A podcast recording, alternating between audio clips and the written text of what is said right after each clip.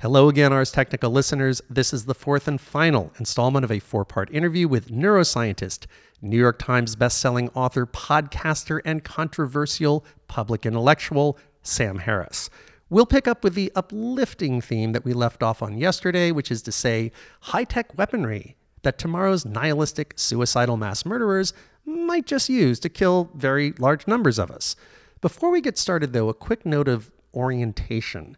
As those of you who listened to last week's interview with UCSF neuroscientist Adam Gazzaley know, I originally thought this podcast series would be a limited set of just eight episodes, connected to my latest science fiction novel, which is also called After On, and which came out last summer. But the podcast acquired a life of its own, and I'm about to publish episode 38 in the series of eight. As you're about to find out, these first eight episodes have a distinctive format in that each of them ends with a conversation between me and Tom Merritt, who you may know from CNET, from Tech TV, then later from Leo Laporte's network, and now from Tom's own videocast Daily Tech News Show.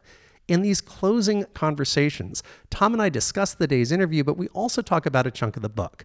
The segment you're about to hear will end with one of those conversations, and you may, of course, want to skip it. But while there are no real spoilers in there, we do talk about the novel, and you may get lost in a few parts. But that said, having just re listened to it, I've got to say it's a pretty fun conversation. Tom is a very good interviewer, and he interviews me in this part. And we do talk about terrorism and other topics covered in my interview with Sam. We also talk about tapeworms and my own strangely extensive background in the Middle East, my mercifully brief experiences in foster care, and some other random yet interesting things. So consider listening to that final bit. And with that, back to my conversation with Sam Harris.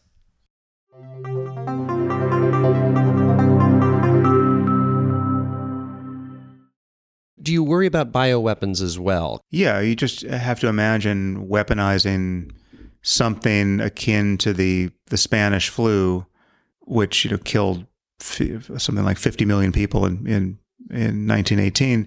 Yeah, the, the the sky is the limit there. You could get something that is as easily transmissible and is uh, even more deadly. When you're talking about a bioweapon, the worst possible case is something that is easily transmissible and that doesn't make you floridly ill for long enough for long you to do as, yeah, yeah, do yeah. as much damage as you possibly can. You right? sneeze a lot yes. on lots of grapes yeah, on a, lots of people for a good long time good before long you time. die. Yes. Yeah, and then those people are sneezing on grapes and people, and then nobody knows there's an outbreak until there's a million infectees or something like that. Yeah, something like Ebola doesn't have going for it. uh, You know, as bad as it is, as, as horrible as it is, one of the th- reasons why it's not scarier is it is very quickly obvious how sick people are. If you're talking about airborne transmission of something that has you know very high mortality and a long incubation period, yeah, weaponize that. That's that is a civilization canceling an event if we don't don't have our and act for together. now, George Church may be the only person who can do it. But in 25 years, with biology following what's sometimes called the Carlson curve, which is even steeper than the Moore's law curve, who knows when 10 people, then 100, then 1,000 people. So I'd like to close on something yeah. that I wrestle with a lot. You gave a great TED talk on the risk of super AI. I won't make you uh, replay it here because people can access it. I'll just pull two quotes from it to just set the context. You described the the scenario of a super AI having better things to do with our planet and our perhaps our atoms than let us continue to have them as being uh, terrifying and likely to occur. And also saying it's very difficult to see how they won't destroy us. And I don't think that those are shrill or irrational statements personally. I also don't think it's shrill or irrational to think that what George Church alone can do today will be the province of many millions of lab techs probably in our lifetimes. Yeah, yeah. And with those two forces out there, I don't know what scares me more. And I think about proliferating, democratizing existentially destructive technology just about the only thing I can think of that might protect us against such a thing would be an incredibly benign super AI yeah. that has functional omniscience because of its its ubiquity in the networks and has functional omnipotence because of its mastery of who knows nanotechnology or something else.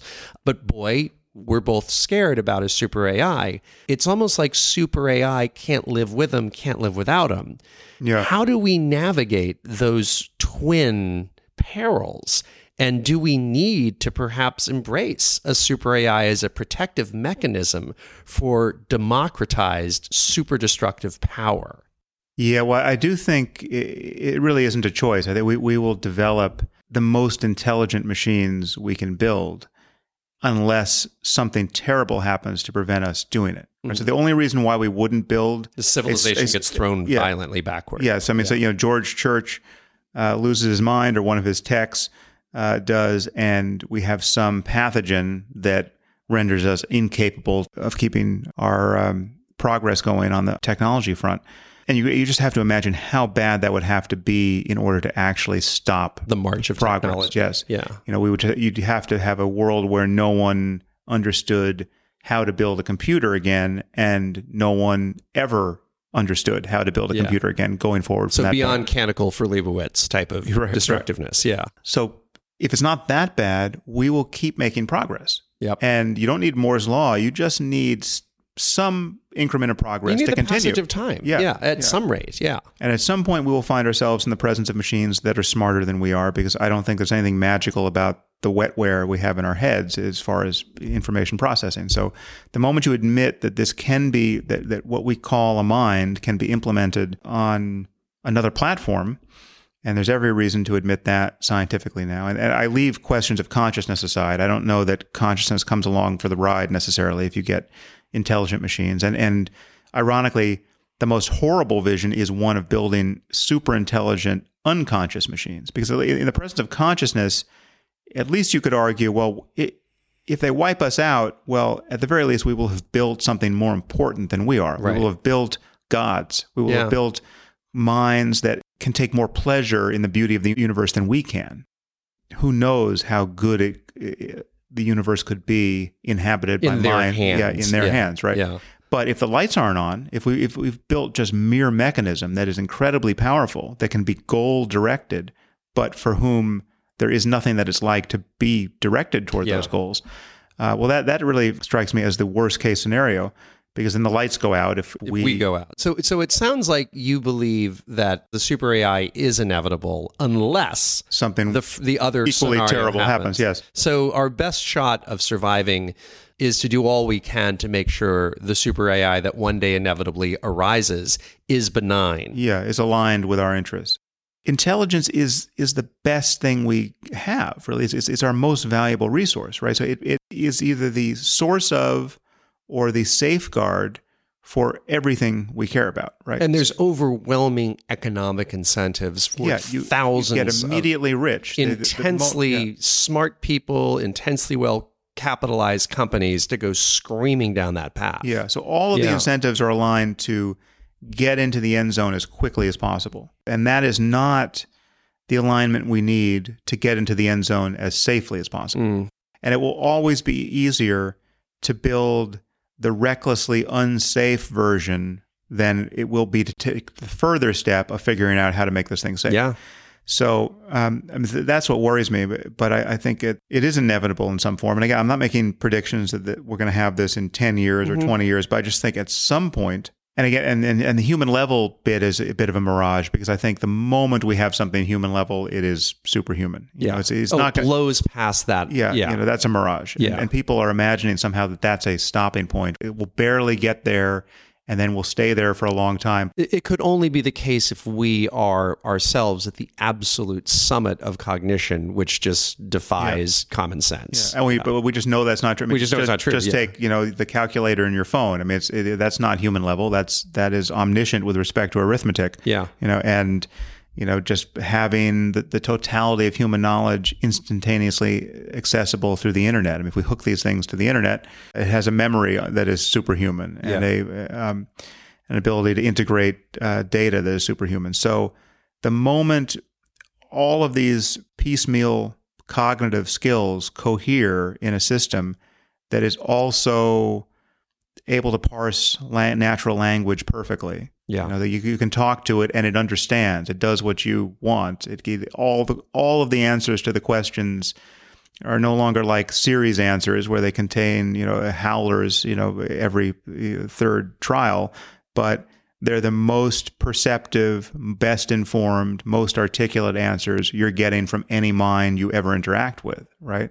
Once those gains are made, they won't be unmade. It's like chess. It's like once computers were better at chess than people. Yeah. You know, and now we're in this this sort of no man's land, which again, which I, I think will be fairly brief, where The centaur. yeah, the combination of a person and a, and a computer is now the best system. But at a certain point, and I'm amazed that anyone doubts this, but at a certain point, I think it, it will obviously be the case that adding the ape to the equation just adds noise to the equation, and and you know the computers will be will be better than than cyborgs. And once they are, there's no go- going back from that point. It may not be everything. It may, it may there may be things we neglect to build into our AIs that are- turn out to be important for you know human common sense. Or I mean, th- this is this is the scary thing. We don't know what is required to fully align an intelligent system with our well-being. You know, and and so uh, we could neglect to put something like our common sense because we would don't perfectly understand it into these systems, and then you can get errors that are deeply counterintuitive that are that mm-hmm. are I mean this is analogous to you know Nick Bostrom's cartoon thought experiment of the the, the, the paperclip maximizer. I mean like well who would build such a machine? Well we wouldn't. But we could build a machine that in the service of some goal that was is obviously a good one could form some instrumental goal that we would never think an intelligence system uh, could form and that we would never think to explicitly prevent Yeah. and yet this thing is totally antithetical Yeah, to, it, re- to- it reaches some local good. equilibrium where it says more paper clips, good. Yeah. Going to do that for a while. Yeah. And soon the universe is paper clips.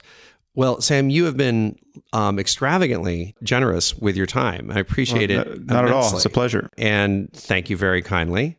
And um, we will, I'm sure, be in remain in touch. Yeah, yeah, and I wish you the best of luck. Uh, needless, needless to say, with your book and the podcast and everything else. It's uh, Thank you kindly. It's uh, it's a great idea. You're, that uh, you're combining both in this way. I think uh, you know, obviously this is the the frontier of uh, creative use of these new media, and it's uh, it's great to see you doing it. Rob and I will now discuss the interview and sometimes make specific reference to the novel, After On, particularly pages 289 through 380, which are officially on today's roster. So if you're not reading the book, you could be confused by some things we say that you haven't read about, but since you've gotten this far, you'll still probably enjoy the discussion. Whereas if you're planning to read the novel, beware of spoilers. Now, Rob, the political turmoil in the Middle East has some personal resonance for you, doesn't it? Yeah, um, I actually first went to the Middle East for a period of months when I was 17. Um, I was an exchange student. I grew up in southwestern Connecticut, and I became part of this exchange program whose philosophy was we don't want to just be a travel agency for overprivileged high school kids. So you just tell us that you want to be an exchange student, and then we are going to tell you where you're going. And um, I was uh, of the opinion that it would be great to go to New Zealand. You could express a preference. I told them that. They said, Great, you're going to Cairo. So I spent a summer in Cairo when I was 17. And then I got to college, and I had been so intrigued by all that I'd learned and seen and done there that I basically majored in Middle Eastern history, modern Middle Eastern history, was technically international relations major, uh, and also studied Arabic at great length. And then when I graduated, I got a Fulbright grant. And I went back to Cairo to live and to get really deep into Arabic um, and to research the political opposition in Egypt. And I wanted to research both the religious and a religious political oppos- opposition, the religious and the secular. But the religious folks wouldn't talk to me. They found it very suspicious that here was this American guy who spoke almost fluent Arabic. It's a lot rustier now, but in those days it was almost fluent and seems to go to the embassy from time to time. So they I gave them the creeps. But the secular folks did talk to me. And the secular folks were in a hard position because the Mubarak regime was very tough with all opposition, as they're very well known for. And the religious folks were much more ascendant. They were speaking to a much larger percentage of the Egyptian population than the secular opposition. And so the secular people were getting it from Mubarak. And um, the more violent end of the religious opposition was very uh, opposed to them as well. And a guy named Farag Foda, uh, who was pretty prominent in the secular opposition. He was Christian, about 10% of Egyptians are, uh, but he also happened to pursue a, a secular uh, approach to, to government. Um, he was somebody I spent a fair amount of time with, and not long after I got home from Cairo, he was assassinated. And that was the beginning of the violent resistance in Egypt, which really hadn't, there had been very little violence in Egypt since Sadat's assassination, which at that point was almost a decade in the past. And that was the beginning of an uptick in violence in Egypt that continues to this day. And so um, I've gone back to the Middle East a great number of times since then. I've done work as an elections observer, I've done not for profit work, I've been an advisor, a pro bono advisor to lots of startups. So I, I have a deep history in the region. And it's the, the issue of, of terrorism and general instability is one that I've been focused on just, you know, in my spare time and with my spare cycles for decades. We're going to diverge briefly from the topics you talked about with Sam, uh, but you have another personal connection to the storyline that most readers probably aren't aware of. Yeah. So, one of the interesting things about Flutter, it's been stated already in the book, is that she is and considers herself to be an orphan. She was, in her case, born of, um, well, I'm not going to go into too much depth of who she was born of, but she considers herself to be an orphan, and that, that mention has already been made. And as it happens, um, I was myself born into foster care in New York City when I was talking to somebody after I'd finished the first draft of this this book and was talking about the principal themes, I mentioned this thing about, you know, belonging and connection to family and and being born to one family and and trying to find another family and so forth, which again, no spoilers, but you know, Flutter's an orphan, so these issues do come up later. And one friend of mine said, Oh, wow, it's so funny that you built in something that is so deeply personal. And I was like, What? I literally did not see the connection. I saw the connection with the Middle East stuff. I saw the connection with the tech stuff. Those are big parts of my background. That that completely missed me. So um, as we'll get deeper into the book in the second half, these issues will come up, and it is interesting to note that the author was momentarily, for a period of uh, just a very small number of months, uh, technically an orphan, and but I got adopted by a wonderful family in Connecticut that is my family, and you know raised me in very stable circumstances. So well, you lucked out. I did for sure. I definitely did. But it is interesting how the templates of our consciousness seep in yes. to our writing. Or flood in and we don't even seem to notice it until somebody points it out two years into the project. Okay let's return to the grim topic of militarized nihilism uh, that you and sam discussed. Tell us a bit more about this jaish al-hisab uh, movement that figures very prominently in the novel. Yeah, so Jaish al-Hisab, which has already been, uh, you know, in the book, is clearly a super, super, super nihilistic organization, and it goes beyond any organization that is out there right now in its in its nihilism and also I'll say that all of its precepts run very very counter to any orthodox or even fringe interpretations of Islam. Uh, unfortunately, that can be said of a lot of violent organizations that their their interpretations of Islam have very little, if any, basis in in Islamic scripture. Um, but that is absolutely true of Jaish al-Hisab. So they are a work of fiction. That's not me playing my science fiction writer card. That's me playing my horror writer card. Uh, but they are based really on two actual historic um, things. So, first of all, the organization uh, has a lot in common with Boko Haram, which rose up in Nigeria and is a really, really terribly violent, unbelievably brutal organization, famous for kidnapping hundreds of schoolgirls and a lot of other just awful the, the stuff. name literally means Western education is prohibited. Is haram. Is, haram. Pro, is, is prohibited. And Jaish al-Hisab or Geish al-Hisab, as I'd say in Egyptian Arabic, basically means army of reckoning. And so it's all about the day of reckoning, which is when, you know, Judgment Day is my fictitious creation. The other thing that Jaish al-Hisab is sort of based on is a person named Anwar al-Awlaki, who was an American citizen, but also a very, very radical imam and uh, also Yemeni. And he he was a famous case some years ago because he was the first American citizen that we deliberately, we the United States, not we Rob and Tom, for those of you who are listening, the United States deliberately targeted for assassination with a drone, uh, with a drone strike from a predator. And he is well known because he speaks absolutely spoke absolutely flawless idiomatic English. And so the sermons that he delivered on terrorism and how it's perfectly reasonable and just to slaughter civilians at home have inspired a number of English speaking um, radicals, such as the person who perpetrated the Fort Hood atrocity, uh, such as the so called underwear bomber, and others, because he speaks in this very accessible English. So Jaish al-Hisab is emerged from uh, a terrible uh, military situation, civil war situation in Central Africa, like Boko Haram. And it also features this charismatic person who infects people with ideas because of his charisma and his immaculate mastery of language. So that's where Jaish al-Hisab comes from. Rob. Yes. Thankfully, authors of science fiction and thrillers are under no obligation to write about things they think will actually happen, right? Mm-hmm. How worried are you really about synthetic biology terrorism? Well, um, you know, this is going to harken back to some of the stuff that we talked about w- with our Andy Hessel episode, but that was a few weeks ago.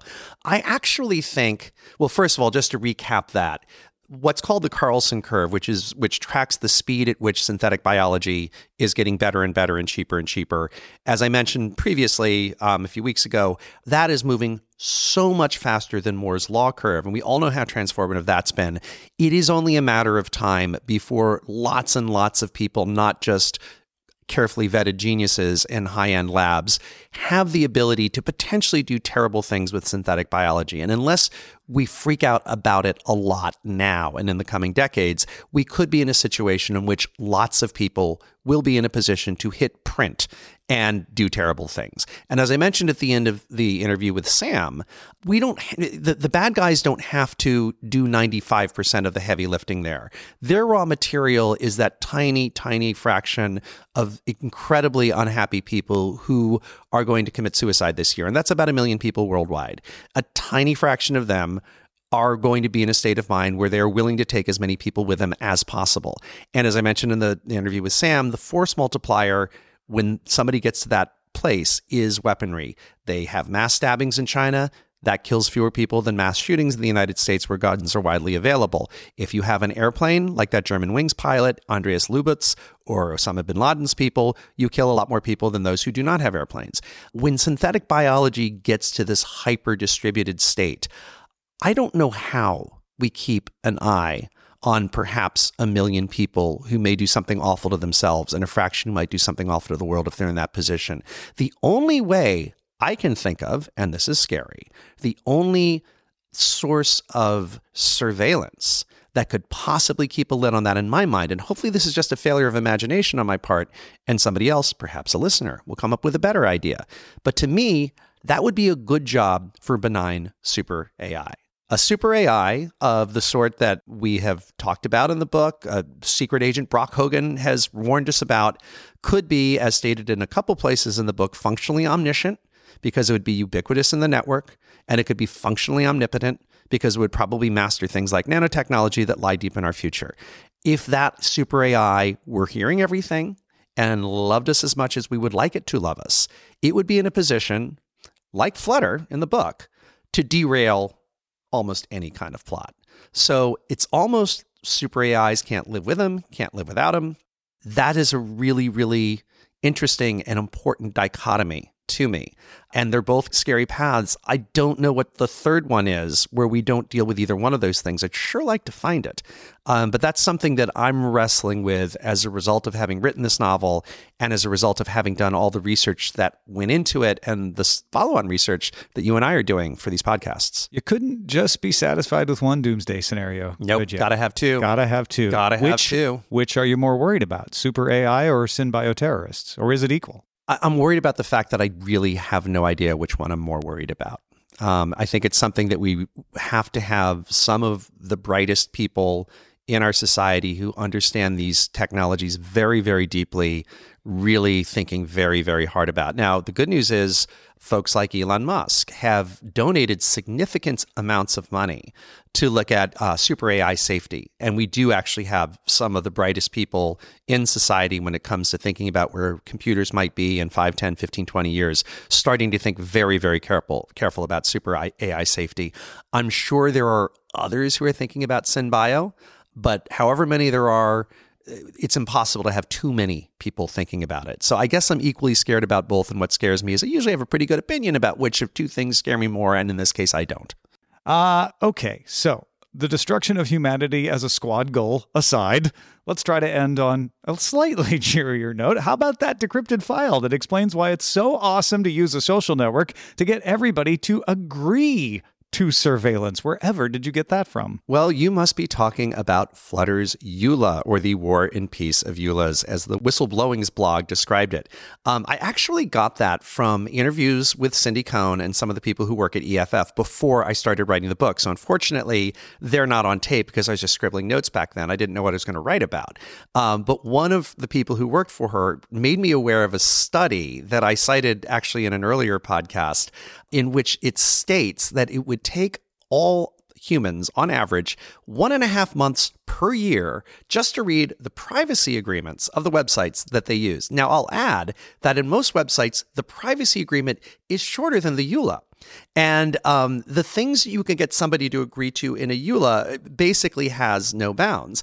And also, many EULAs, as Facebook and others have shown, write in the EULA that it is incumbent upon you to keep track of changes in the EULA because you are bound not only by that EULA, but by future versions of the EULA. And um, Facebook does push out these notifications that we all delete without reading, I'm sure, that says, hey, we've updated our EULA, our privacy agreement. So it really is probably a full time job to read that stuff. Um, so I don't know if that's a lot more cheerful than the super AI, or actually, you know, it's more cheerful because that's just like legalese. It's not destruction of humanity humanity. Relatively so, speaking. So that is yeah. an interesting topic, and I'm glad that you raised it. Now, there's a lot of interesting topics. Uh, we're, we're so far into the book with there's there's social shaming, there's decryption by quantum computing. We've talked about that before, but Rob, let's talk about tapeworms. Mm-hmm. Tapeworms being good for you because mm-hmm. they keep the immune system from being bored. Yes. This is this is not an essential part of the plot necessarily, but Well, it might really? be. It might be. We don't want to spoil anything. People keep an eye on those tapeworms. It may just be red herring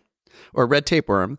um, yes, there are people who are actually pretty smart uh, who believe just that. And so this is sort of um, the over sanitization theory. I don't know if it's called that, but let's just call it that. There are folks who have argued that we have so sanitized our world that people grow up without enough exposure to germs and basically become incredibly vulnerable. You didn't used to have peanut allergies, and now peanut allergies are incredibly widespread amongst younger folks, and we don't really know why. But one kind of fun, quote unquote, explanation might be that we have scrubbed so much stuff uh, that kids just can't handle stuff. Now, um, a derivative of that theory, and I'm, I, I don't know it well enough to uh, utter it articulately, but basically, a derivative of that theory has it that if you have a parasite in your system, it's particularly good for toning down autoimmune conditions because autoimmune conditions are basically your own immune system attacking your system and it can lead to you know mild but embarrassing circumstances like you know dandruff um, that can be an autoimmune condition. It can lead to terrible things like you know basically this is a retrovirus but AIDS turns into be an autoimmune condition, and there's lots of them. And so there are folks who think that if your immune system is so underemployed and so bored that it's starting to give you dandruff or or create other things that are even worse, maybe you give it a hobby and a tapeworm could be just such a hobby. And there was um, a really good This American Life episode years ago in which the guy was talking actually about hookworm and convinced that it had cured him of some awful condition. Mm. So that that school of thought is out there. But in the in the four corners of this novel, obviously that was kind of a comedic scene with these lunatics chasing the latest fad. And I'll just say there are quite a few health related fads in Silicon Valley that have to do with crazy diets, that have to do with crazy ex- exercise regimes, that have to do with crazy sleep regimes, that have to do with all kinds of stuff.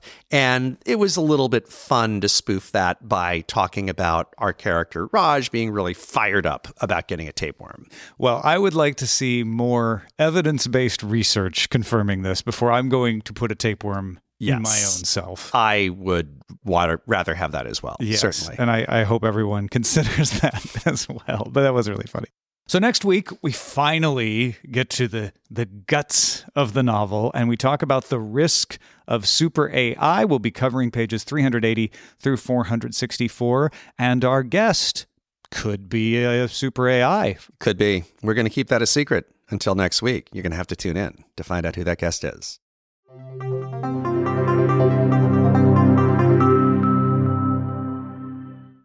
So, Ars Technica listeners, here we conclude the fourth and final installment of my interview with Sam Harris. I do hope you enjoyed it. In case you're interested, the current episode of my podcast is an interview with Great Britain's astronomer royal, Martin Rees. Martin and I talk about the most eerie and violent phenomena in the known universe, specifically gamma ray bursts in the violent department and fast radio bursts in the eerie department. We also spend a great deal of time discussing the existential risks society might face in the 21st century. You can find the Martin Rees episode by visiting my site at after-on.com or just type the words after on into your favorite podcast player and scroll through the episodes.